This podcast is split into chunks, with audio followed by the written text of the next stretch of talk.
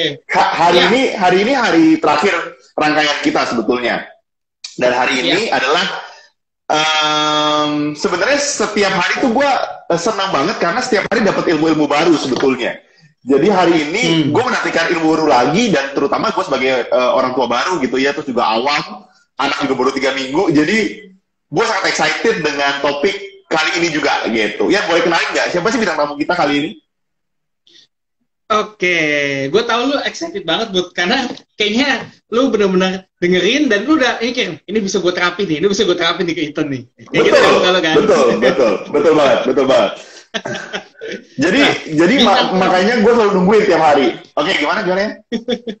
Bintang tamu kita kali ini di hari ketiga IG Live kita adalah Dr. Purnama Fitri. Seorang seorang spesialis anak konsultan. Dia adalah eh, saya baca sedikit ya profilnya itu. Jadi dia S1 itu dari FK USU di Medan. Nah, spesialis anaknya mengambil di FK USU juga, tapi dia mengambil konsultan untuk tembang- tumbuh kembang anaknya di FKUI. Dan saat ini beliau praktek di RSUP Fatmawati di Divisi Tumbuh Kembang Pediatrik Sosial. Nah, Yes. tapi sebelum kita meng-invite Dokter Fitri, kita panggilnya Dokter Fitri, Bud. Nah, sebelum kita Ya. meng-invite Dokter Fitri, eh, kita mau bagi-bagi giveaway dulu nih. Jadi, dalam rangka World Kidney Day, healthyhacks.id bekerja sama dengan Nunas Kitchen, kami akan memberikan giveaway kepada sobat healthy sekalian. Nah, bagaimana caranya? Tunggu aja di Instagram kita akan kita upload dan juga bagi sobat healthy yang beruntung nanti akan mendapatkan hadiahnya. Sekali lagi disponsori dari Nunas Kitchen. Oke. Ya, isi. Ya, Nian, ini semua orang bisa ikut kan? Termasuk hostnya juga. Gue juga tetap bisa ikut kan? Bisa bisa bisa. Lu bisa ikut buat tapi lu nggak akan menang. Oke. Oke. Tanpa menunggu lama-lama, gue mau lihat muka lu. Kita tunggu invite Dokter Fitri. Kemarin dokter Ali cerita. Eh, udah Hmm. masuk. Halo, dokter Fitri. Halo, assalamualaikum warahmatullahi wabarakatuh. Waalaikumsalam, Waalaikumsalam. Selamat malam. Gimana, dokter? Sorry ya, ini maaf ah, rada gaptek ya. Nggak apa-apa, nggak apa-apa dokter. Nggak apa-apa, ya? Memang nggak apa-apa dok. Saya bersyukur banget ada dokter. Saya udah nggak tahan lagi dok kalau misalnya aku sama Budi doang dok. Parah ya. Kamu merusak image aku ya kan? Oke. Dokter, apa kabarnya? Sehat Ya, dong. apa kabar nih malam ini? Sehat, alhamdulillah sehat. Apa kabar Budi Adrian? Baik, Baik, baik, dok, sehat. dokter. Cuman Jadi- kurang tidur aja dok. Maklum papa baru kan. Tiga minggu tidurnya ngaco aja dok. Ya, dua tahun pertama biasa seperti itu nantinya. Kan mau jadi orang tua yang baik dan benar. benar benar. Eh, Betul, sorry, betul, betul, Bang. suara saya putus-putus nggak ya? Enggak dok, nggak putus. Aman dok. Aman, aman. Aman ya? Tapi So- mungkin sinyalnya memang aman ya? agak kurang kuat. Mm-mm. kurang kuat ya? Kurang kuat, nah, sedikit ada ada sedikit delay. Tapi Delay ya? oke dok. A- atau saya boleh pindah? Atau nggak usah? Atau gimana ya baiknya? Ah, nggak apa-apa dok. Coba kita lanjutkan dulu aja. Coba saya ini, saya yang atur dulu. Ya, ya. Soalnya kok memang delaynya terasa juga. Hmm. Gimana dok? Bisa bisa bisa dengar suara saya? Nggak ada masalah? Bisa, bisa. Ah, ini udah lebih baik. Oke. Oh, Oke oke. Baik, Dokter Fitri. Sebelumnya kita mulai, bisa nggak dok eh, ceritain sedikit nih eh, yang dokter lakukan sehari-hari ini apa aja sih selain praktek? Misalnya tadi kan kita sudah dijelaskan kalau dokter praktek di Fatmawati, mungkin ada di tempat praktek lain atau apa aja sih kegiatan dokter sehari-hari selama ini? Oh, ya. Tentunya selain eh, ibu dari tiga anak ya, lancar. itu yang paling utama ya. Oh, Ibu dari tiga Iya, iya. anak, ya Wow. satu putra dan dua putri. Sebenarnya itu adalah hal utama dan juga eh, kalau untuk dokter anak sendiri, saya sekarang berpraktek di Rumah Sakit Fatmawati dan hmm. di Rumah Sakit eh, Brawijaya, Klinik Kemang. Oh, Brawijaya yang di Kemang. Oke, oke, oke. Berarti uh, sesuai ini dokter di Fatmawati itu kerjanya ada di divisi tadi sebutkan tumbuh kembang pediatrik dan sosi sosial ya dok ya? Iya, jadi kita namanya itu divisi TKPS hmm. tumbuh kembang pediatrik sosial. Hmm. Seperti itu gitu. Tapi oh. memang mungkin di masyarakat memang belum banyak yang mengenal ya divisi ini ya, hmm. Hmm. karena mungkin uh, lebih banyak orang misalnya mengenal jantung anak atau ginjal anak ya. Semoga hmm. dengan uh, bertambahnya banyak informasi-informasi yang diberikan oleh guru-guru saya sehingga divisi tumbuh kembang federasi sosial akan lebih berkembang sehingga orang tua sangat mengerti benar bahwasanya orang tua itu harus mengerti benar tentang bagaimana sih untuk memantau pertumbuhan perkembangan anaknya sehingga mereka bisa mengatakan oh anakku pertumbuhan perkembangannya baik oh ini kok saya sepertinya tidak normal ya kok beda dengan abangnya atau kakaknya jadi awarenya itu lebih tinggi gitu. sih. Nah ini ini ini ini hmm. menarik nih dok. Dokter kan bilang memang uh, untuk saat ini kan divisinya masih belum terlalu dikenal nih oleh masyarakat. Nah bisa nggak dokter tolong jelaskan sedikit dulu uh, misalnya mengenai sesuai dengan topik kita kali ini aspek tumbuh kena kembang anak itu bisa nggak dokter tolong jelaskan sedikit aja gimana sih sebenarnya aspek tumbuh kembang yang normal bagi seorang anak itu di usianya gitu? Oh ya terima kasih. Ya mungkin awalnya kita harus mengetahui sebenarnya ketika kita mengatakan nih oh anakku hmm. pertumbuhannya normal ya. Seperti si uh, Mas hmm. Budi nih kan uh, baru ya punya anak usia tiga bulan kan? Jadi dia oh anakku pertumbuhannya normal. Apa-apa saja nih yang harus kuperhatikan. Misalnya yang pertama adalah yaitu berat badan ya. Berat badan. Hmm. yang kedua panjang badan kalau di bawah usia 2 tahun atau tinggi badan. Dan yang terakhir adalah lingkar kepala. Sehingga ketika Budi mengatakan anakku pertumbuhannya baik yaitu ketika ketiga aspek di atas akan bertambah sesuai usianya juga bertambah.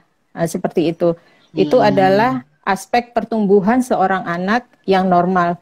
Bagaimana nih dok? Hmm. Saya tahu kalau usia segini pertumbuhannya normal. Saya kan awam misalnya seperti itu ya. Jadi kita sebenarnya hmm. ada tabel ataupun ada grafik yang kita harus plot atau kita harus cocokkan berapa usia anak kita, kemudian kita cocokkan berapa berat badannya, berapa panjang badannya atau tinggi badannya dan atau lingkar kepalanya ke kurva yang kita sebut biasanya kurva House. Jadi di situ kita akan tahu, oh anakku pertumbuhannya normal nih, gitu, seperti itu.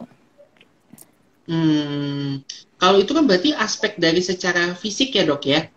Tapi ya aspek uh, secara fisik. Kalau pertumbuhan secara... memang aspek uh, yang kita lihat perubahannya secara kuantitatif jumlah. Kalau berat badan itu kan kita melihatnya oh hmm. bertambah gramnya gitu ya atau bertambah hmm. kilogramnya. Kalau misalnya panjang badan atau tinggi badan bertambah uh, sentimeternya seperti itu kan ya atau lingkar kepala hmm. juga dengan satuan sentimeter.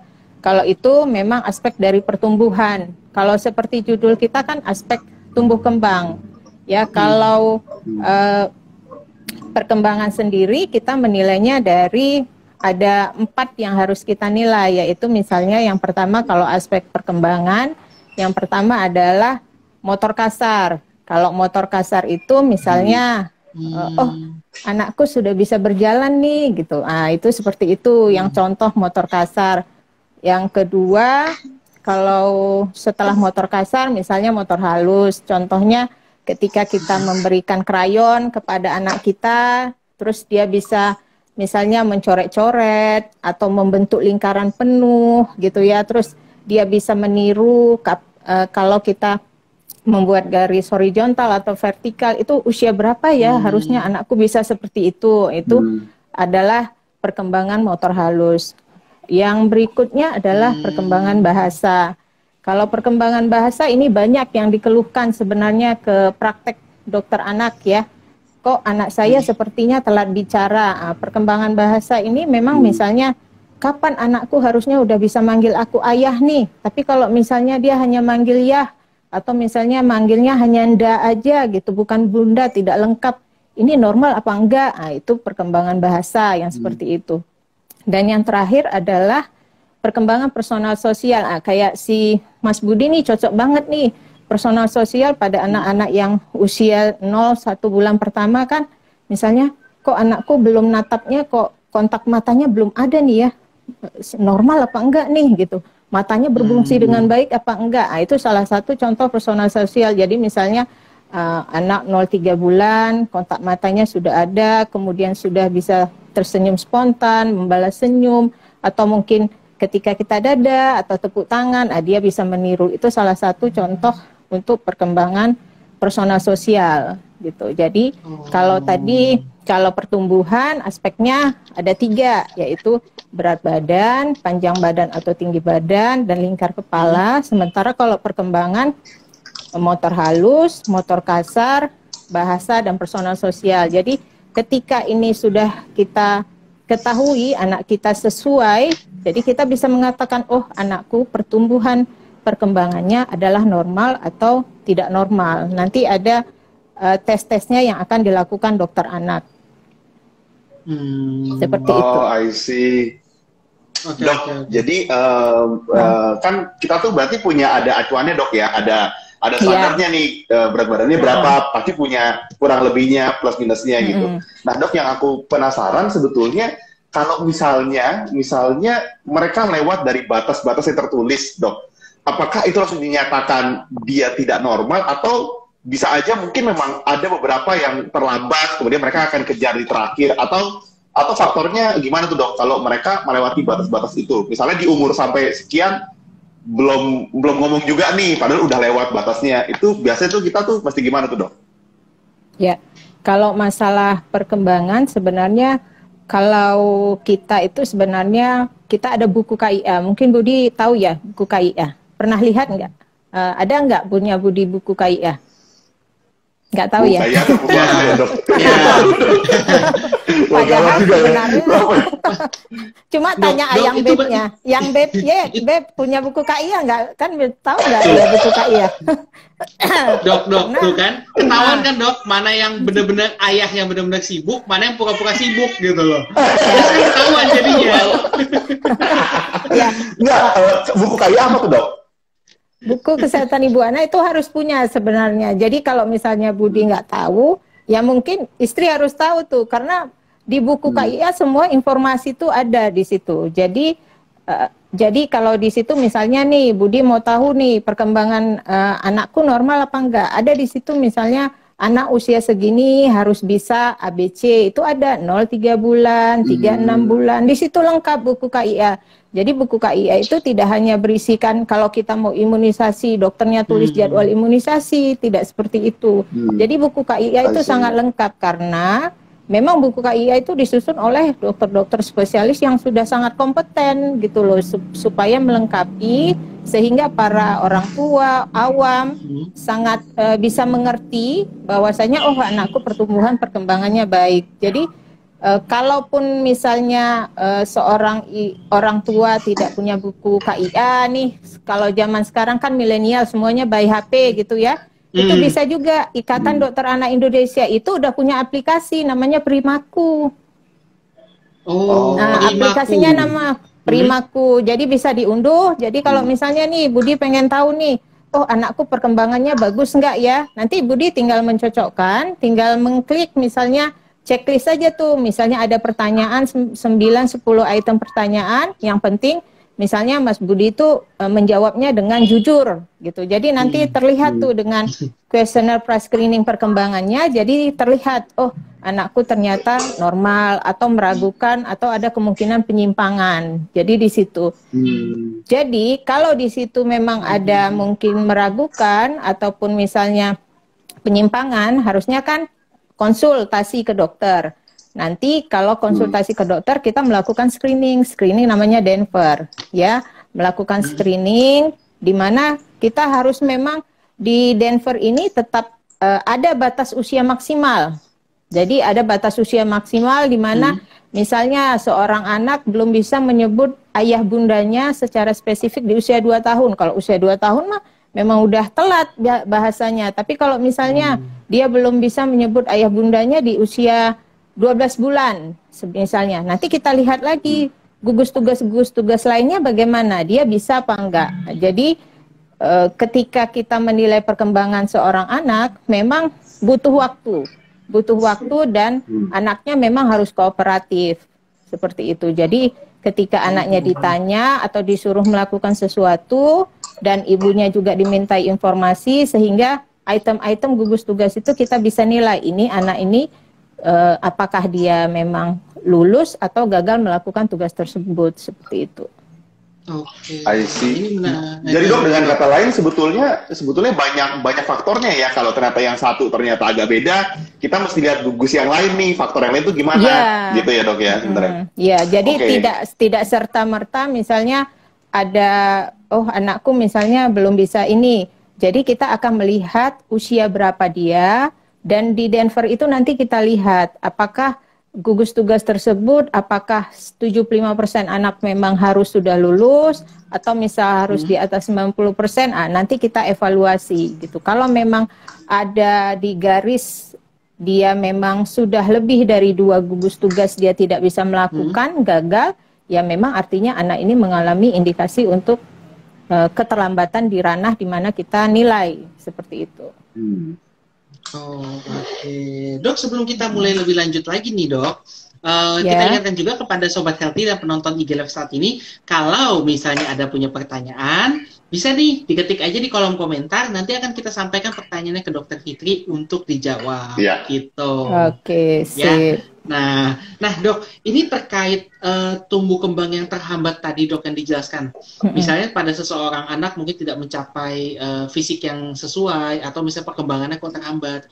Kira-kira itu penyebabnya apa ya dok? Yang paling banyak dokter temui di masyarakat kita saat ini?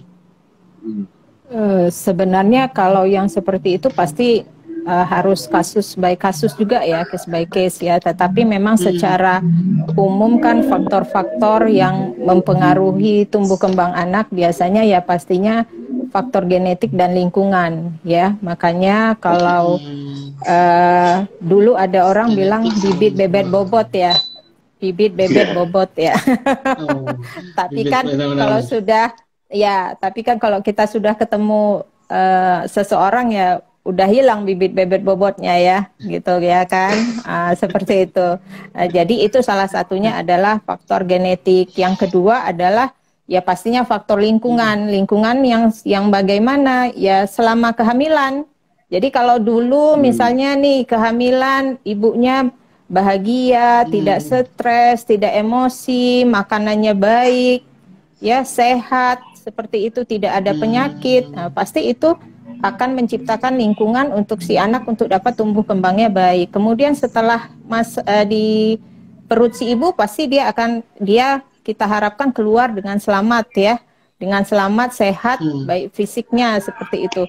Namun setelah dia keluar pasti ada lingkungan juga nih yang mempengaruhinya yaitu misalnya hmm. setelah dia lahir ke dunia yang ngasuh dia siapa nih gitu kan ya, yang ngasuh yang selalu dekat dengan dia Misalnya apakah ibunya atau ada pengasuh yang lain. Kalau misalnya pengasuh yang lain benar-benar peduli, benar-benar sayang nggak nih sama dia? Sama nggak kalau misalnya ibunya bekerja seperti itu kan? Kan banyak sekarang ayah ibu bekerja tapi anaknya diasuh yang sama yang lain. Misalnya ayah hmm. ibunya pendidikannya sangat tinggi, hmm. pengetahuannya sangat banyak, sangat uh, sangat berkembang, tetapi belum sempat uh, artinya menyalurkan ilmu-ilmunya kepada yang ngasuh anaknya. Bagaimana nih padahal hmm. anaknya berlama-lama sama pengasuhnya gitu kan ya? Paling ibunya hmm. sampai rumah udah lelah udah letih gitu. Anak juga sudah tidur. Nah, itu seperti itu. Itu namanya kita menyebutnya lingkungan mikro.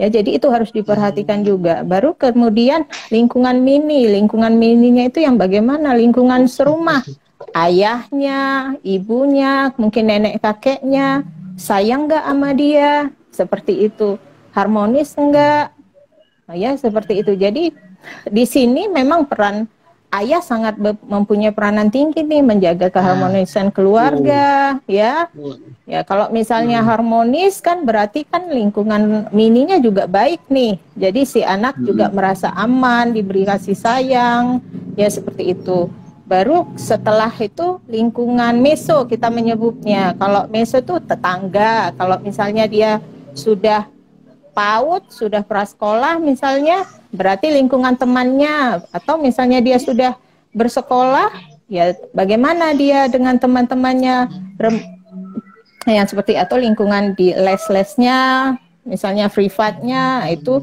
bisa atau yang terakhir adalah lingkungan makro. Jadi program pemerintah Ya misalnya memberikan imunisasi kan sekarang ada nih imunisasi yang gratis yang di puskesmas atau posyandu itu kan semuanya sebenarnya untuk meningkatkan tumbuh kembang si anak. Jadi hal-hal faktor-faktor ini memang harus kita penuhi memang untuk menciptakan tumbuh kembang anak yang optimal seperti itu. See. Ah, uh, dok, karena kita lagi ngomongin nah. soal tadi, uh, banyak hmm. faktor lingkungan, banyak faktor hmm. apa lingkungan mikro, mini gitu. Aku tiba-tiba kepikiran kalau misalnya dalam usia emas nih dok katanya dua tahun ini usia emas anak sebetulnya hmm. apa sih yang bisa kita lakukan maksimal sebagai orang tua gitu? Takutnya kan kita banyak salah. Misalnya kita apa uh, ngomongin tentang apa namanya uh, mitos-mitos nih ternyata mitosnya itu salah gitu. Nah dalam usia-usia itu kita tuh mesti ngapain tuh dok? sebagai orang tua di usia emas anak itu sebetulnya? Ya, kalau hmm. usia emas dikatakan kan e, sebenarnya dari masa pembuahan ya, dari dari rah, dari masa kehamilan sampai dia lahir sampai usia hingga dua tahun. Jadi apa yang harus kita lakukan? Tentunya ketika dia masa kehamilan yang seperti itu tadi ya, e, berarti e, kalau bisa ya ibunya memak e, gizinya baik ya, kemudian tidak stres, emosinya juga uh, tidak misalnya tidak ada uh, pertengkaran hebat atau bagaimana dengan suami sehingga memang kondisi ibunya baiklah selama kehamilan tidak ada penyakit dan sebagainya. Itu untuk masa ke kehamilan ya. Setelah itu hmm. dua tahun pertama kehidupan. Kalau untuk dua tahun pertama kehidupan ada yang kita sebut kebutuhan dasar anak. Kebutuhan dasar anak tuh ada tiga asuh asih sama asah Nah, di sini sebenarnya peran kita yang harus maksimal benar. Asuh tuh apa aja dok? Misalnya asuh adalah nutrisi. Kemarin kan sudah belajar tuh tentang nutrisi. Nutrisinya hmm. harus baik, ya harus cukup.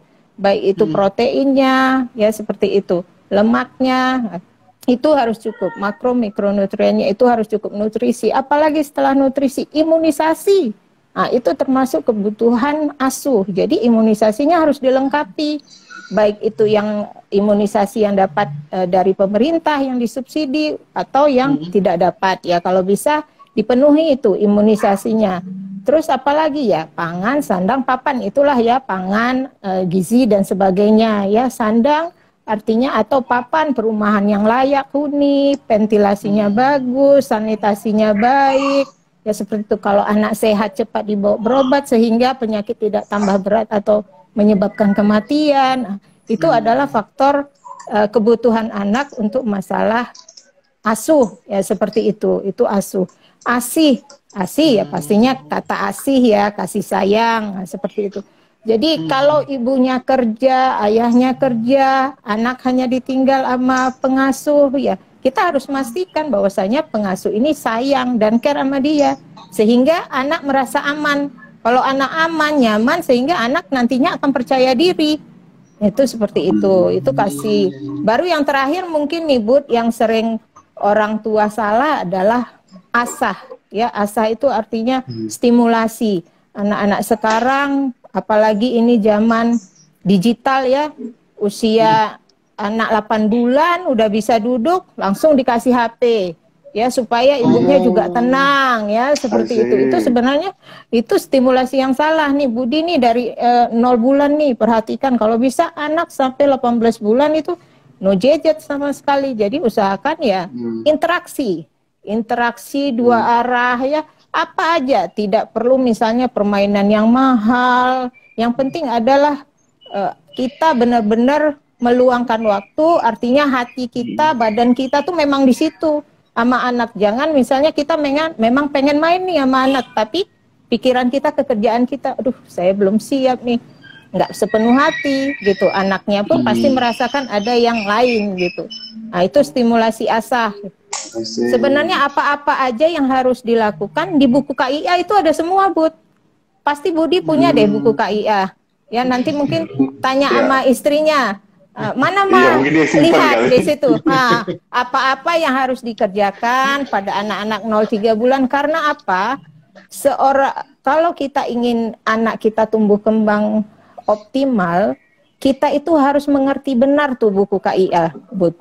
Harus pernah membaca buku KIA dan mengerti dan kalau tidak mengerti tanya ketika eh, misalnya kunjungan imunisasi, dok, ini maksudnya apa ya dok? Ini yang harus saya lakukan yang mana nih dok? Ah, kan kita mau anak kita kan sehat fisiknya, sehat mentalnya, Mhm. sehat sosialnya, cerdas, ya kan? Kan semua orang tua pengennya yang begitu anaknya. Jadi apa nih yang harus kita lakukan? Ah, seperti Oh, itu. Iya, iya, Dok. Menarik banget nih, Dok. Saya juga sebenarnya saya juga baru tahu nih, Dok. Ternyata eh, gadget itu kita hold dulu ya, Dok ya sampai usianya 18 Iya. bulan gitu ya, Dok. Iya. Berarti mungkin 18 bulan itu maksudnya udah- agar si anak itu merasakan interaksi eh, interaksi dengan manusia maksudnya ya. Eh, Iya. human interaction maksud saya gitu dibandingin dia mendapatkan interaksi hanya dari gadget aja semata. Seperti itu ya, Dok. Ya, kalau Hmm. gadget itu kan satu arah, satu Hmm. arah ya. Sip. Jadi nanti anak-anak usia sebegitu kan dia masih meniru, ya. Jadi dia taunya, oh ternyata kalau interaksi itu begini aja gitu, nggak perlu tatap wajah, nggak perlu lihat reaksi, nggak perlu. Nah, jadi padahal ketika kita berinteraksi ke orang, kita kan harus lihat Hmm. ba- ininya bagaimana gitu ya kita harus kontak matanya cukup baik nah, Hmm. seperti itu jadi memang kita eh, ikatan dokter anak ataupun AAP juga sudah eh, menyarankan kalau bisa anak di bawah 18 ta- 18 bulan itu ya kalau bisa tidak ada eh, paparan terhadap gadget. Atau misalnya YouTube apalagi in English ya. Kan ibu-ibu sekarang semuanya i- in Oh, English gitu. ya. Iya. iya misalnya nih bahasa ibunya aja dia belum mengerti benar. Misalnya dia belum bisa bilang ayah ibu. Oh, tapi iya, iya, iya. ah jadi banyak tuh kalau pasien-pasien yang eh, di klinik swasta ya kalau di klinik swasta banyaknya itu keterlambatan bahasa biasanya karena itu stimulasi yang kurang tepat. Jadi bahasa ibunya aja belum bagus sudah diperkenalkan bahasa Inggris. Padahal nanti di rumah di lingkungannya YouTube-nya in English. Ayah ibunya ngomongnya bahasa Indonesia. Nenek kakeknya nanti datang mungkin bahasanya lain lagi Jawa mbaknya datang lagi bahasanya lain dia bingung gitu tapi kalau misalnya kita tetapkan dulu bahasanya dia mengerti benar sebenarnya usia enam tahun untuk perkenalan bahasa kedua sebenarnya nggak masalah tetapi mungkin ada hal-hal spesial kalau anak-anaknya dengan intelijensi yang tinggi tetapi dengan catatan harus bahasa ibunya harus benar-benar dia mengerti dulu Oh, Ah, seperti iya, itu. Iya, Iya, Dok. Itu juga itu juga jadi kayak jadi yang- masalah ya, Bud ya. Soalnya Iya, sering, tapi- se- sering banget nih, Dok, ini kita temukan nih. Jadi eh, Iya, kalau saya jalan di banyak. mall ya misalnya. Iya, kalau Nah. saya jalan di mall nih misalnya, Dok, eh, anak kecil itu interaksi dengan ibunya itu menggunakan bahasa Inggris gitu. Mungkin karena tujuannya untuk melatih anaknya dari kecil, tapi mungkin kalau misalnya dari definisi dokter berarti terlalu kecil ya, Dok. Seperti Ya, itu ya. sebenarnya gini, bahasa ibu itu kan nggak perlu Indonesia. Bahasa ibu kalau dia Hmm. maunya Inggris, Spanyol ya boleh-boleh aja, tetapi dia harus mengerti benar nih gitu. Harus misalnya kalau kita mau anak kita bahasa ibunya Inggris misalnya, boleh, tetapi memang dengan catatan ya semua Inggris seperti itu. Jangan Hmm. Eh, bahasa Indonesianya mis campur aduk Se- sementara bahasa Indonesianya dia belum fasih belum mengerti benar sebenarnya itu aja kalau bahasa. Indonesianya sudah bagus dia mau juga bahasa kedua tidak mesti nunggu enam tahun ya nggak apa-apa bud berarti anak ini kepintarannya untuk eh, bahasa baik seperti itu Hmm. Dok, eh, sorry, eh, tadi Ya. batasan umurnya tuh berapa dok? Sebaiknya di bahasa ibu aja berapa tahun untuk dia lebih lancar gitu? Patokannya? Sebenarnya kan eh, kalau dia sudah mengerti benar, sudah bisa bercerita tuh tiga empat tahun ya, empat tahun lima tahun. see. Kalau anak sudah bisa, boleh-boleh aja. Tetapi ada buku yang mengatakan kalau anak usia enam tahun tuh sudah pukul rata lah ibaratnya ya, karena kan tingkat Hmm. kecerdasan seorang anak tuh pasti beda-beda. Karena kan ada yang tingkat kecerdasannya lebih tinggi, kalau dia sudah bahasa ibunya sudah mengerti dan fasih, boleh diperkenalkan untuk bahasa kedua, nggak masalah gitu. Jangan dia hmm. belum bahasa perta ibunya aja belum panggil ayah bunda aja dia belum, udah dikasih YouTube banyak in English. Jadi banyak hmm. tuh pasien-pasien, uh, what is the color of this thing? Dia tahu it's red, it's blue, dia tahu. Tapi kalau kita tanya warna apa nak ini, dia nggak tahu gitu. Tahu. Karena apa? Bahasa Indonesia itu sebenarnya lebih sulit daripada bahasa Inggris. Karena apa? Kalau bahasa Indonesia kan bilang merah tuh merah. Berarti dua suku kata kan ya. Gitu. Hmm. Kalau bahasa Inggris kan hanya bilang red, blue. Jadi lebih hmm. lebih gampang istilahnya bahasa Inggris hmm. dibanding kalau bahasa Indonesia seperti itu. Tapi kalau udah mengerti mah is okay. Oh, tidak ada pasangan usia. Oh, gitu. Itu hmm. itu menjelaskan, Dok, kenapa Budi baru bisa ngerti hmm. bahasa pas usia remaja, Dok. Berarti intelijensinya oh. jauh sekali. Jangan agak kaget gue dengan jawabnya. ya. Oke, Dok. Dia aku, aku kalau pengen tanya pengen... Eh, gimana, gimana, gimana? Mungkin mungkin stimulasinya seperti saya juga. Kita kan kalau dulu ya beda ya. Kalau dulu kan pengenalan bahasa kedua itu biasanya kan uh, eh, SMP ya seperti itu kan ya SMP seperti itu kalau SD kan biasanya anak-anak tuh mengaji kalau dulu ya kalau kalau zaman-zaman saya tuh ya dari uh, eh, 6 sampai dia tamat SD lah ya itu zamannya dia harus ngaji pagi sekolah pulang ngaji. Berikutnya baru SMP tuh baru bahasa Inggris. Kok sekarang kan enggak. Begitu dia kelas 1 semua les dia ikutin ya. Bahasa Inggrisnya ada, basketnya ada, musiknya ada, belum lagi les matematikanya, kumonnya, wah banyak.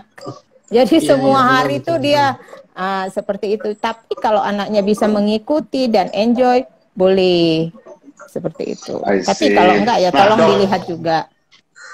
Aku aku pengen tanya soal mitos nih dok. Ini juga banyak nah. berkembang sebetulnya. Aku pengen tahu dok apa iya mainan itu mempengaruhi tumbuh kembang anak. Misalnya, misalnya anak cowok nih, jangan main masak-masakan, nanti jadi kecewe-cewean gitu. Padahal banyak chef yang cowok sekarang. Nah, aku tuh pengen tahu, ada nggak sih korelasi antara mainan tertentu dengan gender tertentu? Anak laki mainnya mesti ini, perempuan mesti ini, supaya jadinya laki yang benar, perempuan yang benar gitu dong.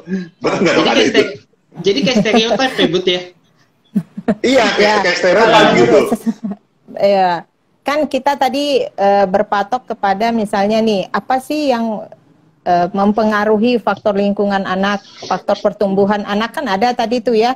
Ya baik hmm. itu faktor genetik, baik itu faktor lingkungan, baik itu kebutuhan, kan? Itu itu juga hal-hal yang mempengaruhi tumbuh kembang anak supaya optimal. Jadi tidaklah mungkin ketika misalnya kalau kita memberikan mainan cewek nih anak pastilah jadi nanti eh, kalau memberikan mainan cewek ke cowok dia pasti ke cewek-cewek enggak karena apa ada faktor lingkungan juga nanti yang mempengaruhi lingkungan apa kan tadi ada lingkungan meso lingkungan di mana hmm. dia nanti berinteraksi dengan temannya berinteraksi hmm. dengan tetangga teman sebayanya kemudian hmm. bisa aja misalnya faktor yang lainnya. Jadi tidak serta merta. Kalau hmm. begitu ya pasti kita kalau ingin anak kita menjadi dokter kita kasih aja mainan dokter. Dia akan ingat-ingat terus jadi dokter. Nggak seperti itu. Kan ada faktor nutrisi di situ ya. Faktor nutrisi juga ada di situ. Jadi gizinya harus baik imunisasinya juga sebaiknya dilengkapi sehingga terhindar dari penyakit-penyakit yang bisa menyebabkan kematian. Jadi tidak bisa terkotak-kotak istilahnya ya. Kita mau jadi anak kita A misalnya uh, kita hanya ini aja nih stimulasi yang ini. Padahal yang lain-lain kita tidak penuhi ya. Nggak bisa seperti itu. Tetapi apakah stimulasi mempengaruhi kecerdasan anak? Itu pasti. Maksudnya mempengaruhi kecerdasan itu artinya ketika kita memberikan stimulasi kepada anak maka stimulasi yang akan kita berikan itu akan mempengaruhi perkembangannya. Baik itu misalnya kita memberikan stimulasi bahasa, misalnya stimulasi bahasa itu dengan cara apa? Dengan cara mendongeng misalnya sebelum tidur. Nah, itu kan bisa tuh kita jadi ketika kita mendongeng, kita pun kedekatan kepada anak itu cukup, kemudian kita memberikan kosakata yang bagus, memberikan tata bahasa yang baik, sehingga anak hmm. pun bahasanya bertambah, kosakatanya bertambah, kedekatan dengan orang tuanya jadinya baik. Jadi uh, stimulasi yang diberikan pada masa yang tepat dan dengan stimulasi yang tepat akan pasti memberikan tumbuh kembang yang optimal, tapi tidak bisa dikotak-kotakkan seperti itu. Dan chef untuk uh, anak laki-laki kan itu tidak ha tidaklah hal yang buruk gitu. Hmm. Jadi kalau dulu kan uh, banyak yang seperti kalau sekarang kan uh, sesuatu itu kalau yang baik halal dia menyukainya terus tiba uh, sesuatu yang dia sukai dan dijadikan menjadi pekerjaan dan mendatangkan nafkah bagi dia kan enak banget Kenapa tuh ya enggak? seperti itu oh, ya iya. kan enak banget daripada dia melakukan sesuatu yang dia tersiksa melakukannya walaupun dia mendapat hmm. berkah di situ uh, uang di situ kan nggak hmm. enak ya tapi kalau dia melakukan iya, sesuatu yeah, yeah. yang dia suka kan alangkah enak ya ya saya saya rasa seperti hmm. itu jadi jadi uh, tidak ada dokter, multifaktor ya dok ya. Jadi banyak gitu. Kita jangan yeah. berkaca cuma dari satu aja gitu. Iya, benar sekali. Iya, iya Nah, se jadi sebenarnya uh, jadi saya uh, sebenarnya gue jadi pengen tanya sama lu buat waktu kecil lu kasih mainan apa ya buat jadi begini sekarang. gue juga nggak tahu apa ya sebenarnya. Dokter Fitri, uh, ini yeah kita kan memang karena udah keterbatasan waktu ya dan durasi. Hmm. Ini mungkin pertanyaan terakhir nih untuk Dokter Fitri. Saya, saya mau tanya nih dok, mungkin dokter ada pesan atau tips dan saran nih misalnya bila ada orang tua yang memang mungkin terlanjur anaknya sudah memiliki gangguan pada pertumbuhannya atau perkembangannya. Nah, kira-kira apa sih yang bisa dilakukan gitu? Oh, kalau memang dia sudah setidaknya dia uh, penasaran ya memang anaknya itu sudah ada gangguan pertumbuhan perkembangan ya sebaiknya ya berkonsultasi Bu. Tidak kan sekarang juga uh, kalau untuk BPJS ya bisa kan mulai dari puskesmas dulu baru bisa ketemu ke kita di Rumah Sakit Fatmawati. Kalau mau langsung juga boleh. Jadi memang kalau sudah ada kekhawatiran baiknya ya harus harus harus berkonsultasi seperti itu. Oh, Sebaiknya memang, harus. Oh gitu. Tapi ada treatmentnya dok ya. Maksudnya uh, kalau misal untuk kita bicara pertumbuhan fisik itu kan mungkin bisa kita kejar dengan pemberian nutrisi yang baik misalnya hmm, ya. Hmm, Tapi kalau misal hmm. untuk uh, perkembangan yang terlambat itu tetap ada ya dok uh, terapi atau sesuatu yang bisa kita lakukan gitu untuk kepada si anak ini gitu. Pasti, pastinya ada. Tetapi kan hmm. kan itu tidak bisa serta merta. Misalnya anak dengan keterlambatan bicara, oh banyak tuh pasien-pasien kita, dok, anak saya keluhannya apa bu? Keterlambatan bicara, tapi udah diterapi bicara dok di sana selama berapa tahun? Dua tahun gitu ya. Jadi eh, tidak serta merta anak yang dengan kelainan bicara itu ya terapinya terapi bicara tidak seperti itu. Jadi tetap ketika dia ada masalah, ada keterlambatan di bidang apa ya kita harus cari penyebabnya apa dulu gitu. Kalau keterlambatan bicara karena tuli kan bukan terapi bicara obatnya. Keterlambatan hmm. bicara karena memang IQ-nya kurang, ya boleh terapi bicara, tapi mungkin ada hal-hal lain yang ditambah. Jadi tidak bisa satu kasus semua jawabannya adalah uh, terapi A misalnya seperti itu tidak seperti itu. Jadi tetap harus yang pertama kita lakukan adalah nih anak masalahnya di mana, penyebabnya apa sehingga kita tahu tata laksana selanjutnya apa seperti Oke, itu. Jadi itu sobat LP, jadi sesuai penjelasan dokter Fitri tadi, itulah pentingnya mengapa kita harus melakukan eksplorasi lebih lanjut. Kenapa sih yes. anak ini bisa mengalami masalah gitu, dan itulah akan yeah. berusaha digali oleh dokter Fitri dan rekan-rekannya itu di divisi tumbuh kembang. Jadi mm. bukan serta merta nggak bisa bicara, oke okay, terapinya bicara gitu. Padahal mungkin masalahnya jauh lebih besar gitu. Mungkin seperti jadi yeah. seperti fenomena yeah. gunung es ya dok ya yang muncul masalahnya hmm. permukaan aja padahal kompleks sekali di dalamnya. Iya, gitu ya, benar sekali. Wah, mantap okay, kayaknya baik. si Ardi ya.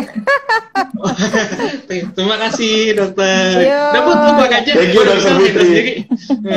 ya, thank you, Budi Ardian. Thank you, dokter. Ayo, Budi mulai sekarang harus cari tuh buku kajiannya di mana dan harus dibaca. Wajib, ya. Kalau misalnya buku kajiannya nggak ada, boleh aplikasi Primaku. Wajib. Siap. Oh, siap. Hmm. Beb, cari buku kalian jangan lupa ya. Iya, yeah, that's Udah bilang ke Bebek. Iya. Itu benar. Dokter Fitri, terima kasih sekali ya, Ya, dok. sama-sama. Kesempatannya udah berbagi Ya. pengalaman dan ilmunya kepada kita semua.